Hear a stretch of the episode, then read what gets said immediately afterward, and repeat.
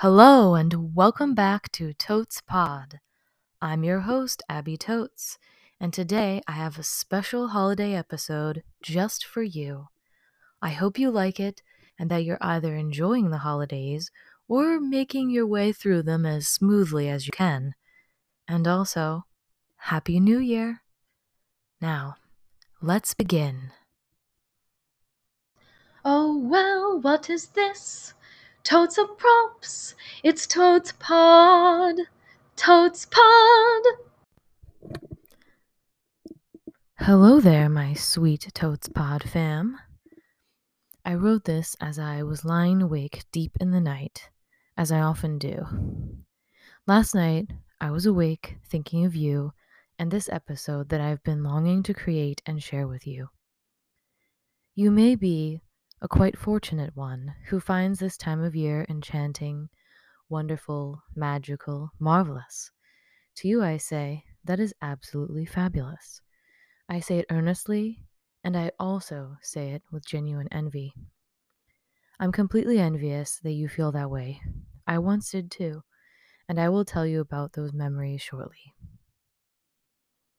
To the rest of you who, like me, find this time of year quite trying, painful, exhausting, stressful, frustrating, at times infuriating, and who might feel that it's gotten to be simply far too much to handle, well, I'm with you.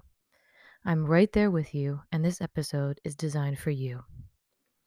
Let's unite in our struggles to get through this time. At the same time, I'd like to share a revelation I had about my whole Grinch like nature. I'm going to tell you how I once found Christmas magical, sacred, and enchanting, and how I devolved into a person who does not even want to decorate, send cards, or mention the holidays at all. Disclaimer I was raised Episcopalian and Presbyterian, so yes, for me, this time of year is about Christmas. Just to be clear, that's where I'm coming from. Now, when I was very young, I used to adore Christmas. I used to bounce and flounce about the house and say, Let's get all Christmas up! With glee, joy, anticipation, filled with enchantment and magic. Of course, I loved gifts, but for me, Christmas was a sacred ritual. There are several beautiful rituals involved in it, in fact. For me, there's the decorating, the cinnamon and vanilla and pine scented candles, the twinkle lights. I also had my own tiny fake little tree in my room, adorned, as I loved back then, with multicolored lights in the shape of sweet little flowers. I adored my little tree and found it to be the most enchanting little thing. There was decorating the whole house, getting ideally a balled Christmas tree. This is the kind that comes with the roots intact in a ball, so you can plant it. I loved to have the balled tree. As I was religious and cared deeply for Jesus and what he meant to me, the idea of killing a tree to celebrate his life seemed incredibly cruel and wrong. So I insisted on one that we could keep alive and give new life to in our yard. Side note, my poor dad had to dig a hole in the frozen earth to plant these trees. Thank you, Dado, and also, I'm so sorry I made you have to do that so many times. You are way too good a sport about this. Thank you. Back to the rituals of Christmas. In case you didn't already guess it, the most ultimate ritual of all for me was singing in the church choir, especially at all Christmas Eve services, and most especially at the midnight service. My most favorite time at church and in life back in those years. Still, I miss it with an ache I cannot begin to fully express. I sang in the church choir from when I was old enough to sing, and I sang the whole time in church choirs till eventually one day it became impossible because I needed to work every single day when I first lived in New York. And I even did return to this ritual for a bit of time, even while living in New York. It was wondrous, but never the same as when I was younger or when both my mom and dad sang in the church choir with me especially once one majestic woman, the wife of the man who was the head of music at my high school, became our conductor. Oh, what an incredible time it was. I would snap my fingers and go back to it if I could, though I would not want to live through everything since then again. Being in that choir then, it was such a special time. As I mentioned earlier, today I had a realization. I thought about the sacred Christmas music that is Christmas to me. I remembered it. I remembered it today. I sang along, singing alto ob to a Westminster Choir College Christmas album that happens to be on Apple Music. And then it came to me. First, you must truly understand this Christmas season has likely been my most grinchiest and scroogiest one of all time.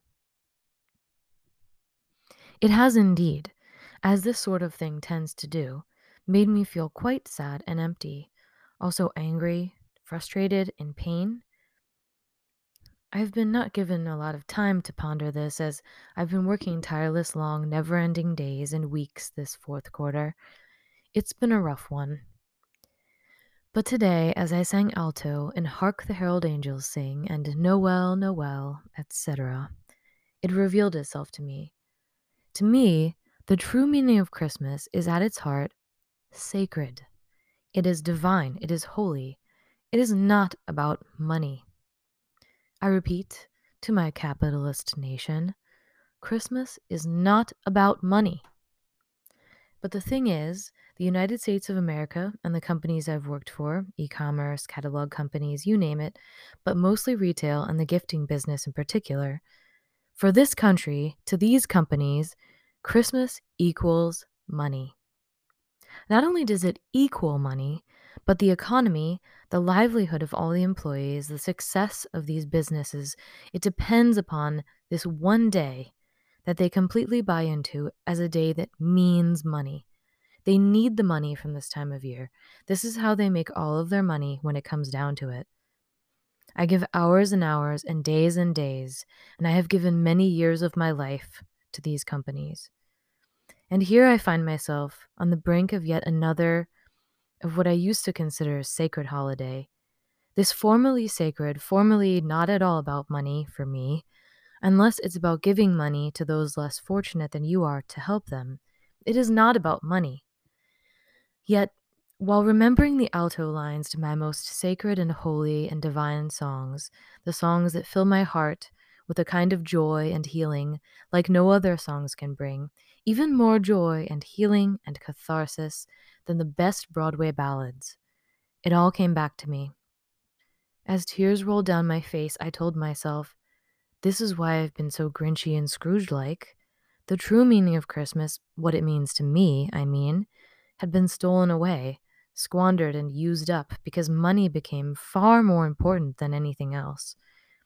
And I don't just mean for this country or for my companies I've worked for. I mean, even for me because my decision to work at these places is primarily, solely, fundamentally based in my fear of not having enough money to be safe. Still, money. Even I allowed money to matter more than the sacred, the divine, and my soul's yearning, my soul's voice. My soul adores traditional Christmas music more than anything in the world. Yet, I'm not in a church choir. I'm not in any choir. I once minored in vocal music and sang in so many choirs at once that I cannot begin to count or even name them anymore. I do not like New Year's resolutions, but I do propose to myself the option, the idea that I find a church choir and join it. This is a major challenge as I am extremely particular.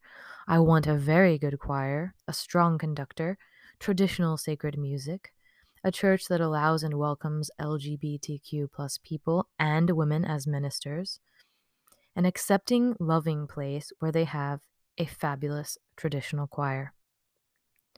One day I will report back to you to let you know if I found what I was looking for. As long as I actually truly accept this proposal from myself to do this. Now, back to my realization. Amazing. The monification, perhaps I made up that word, the monification of the sacred time of the year has hurt me made me angry and resentful and bitter. The compulsion to have to buy and give excessive amount of gifts, well, this stifles and suffocates me and breaks my heart. On this day and in this season, I do not want multitudes of gifts. I want to sing sacred music in a beautiful church at midnight on Christmas Eve. I want to be with those I love and tell and show them how much I love them and make sure they know it and don't ever forget it. Though I've been led astray of what this holiday means to me, I'm incredibly grateful that I've realized what happened, and now I can be sure to make it the day and the season for which I truly am filled with love, peace, happiness, joy, and gratitude, as much as possible, despite the currently inevitable pure hell of the Q4 workload. No matter what I must go through to make sure I have the money I need, I don't want to ever forget that money is not what matters. Money does not define us. Our connections, our love, our friendships, and what we consider to be divine and sacred, our voices, especially in my case when I get the incredible, majestic chance to sing with a group of other voices all at once, most importantly, while harmonizing and sharing a connection of our souls. Well, this is what matters. I insist on making Christmas be this for me. Whatever holidays you celebrate, whatever faith is yours, I hope this helps remind you of our true, deep, meaningful connections I hope you find and get to know what is sacred and divine in your own self. In the meantime, I am sending you an enormous amount of love and healing and protection, as the holidays can be so very tough and painful for so many people. I hope my blessings, healing, and love reach each of you, that we can spread the healing and love far and wide, farther than even we can imagine it to travel. Thank you for joining me, my friends. This has been Totes Pod. I'm your host, Abby Totes. Until next time, it's totes time to go. As always, a heartfelt thank you from Totes Pod.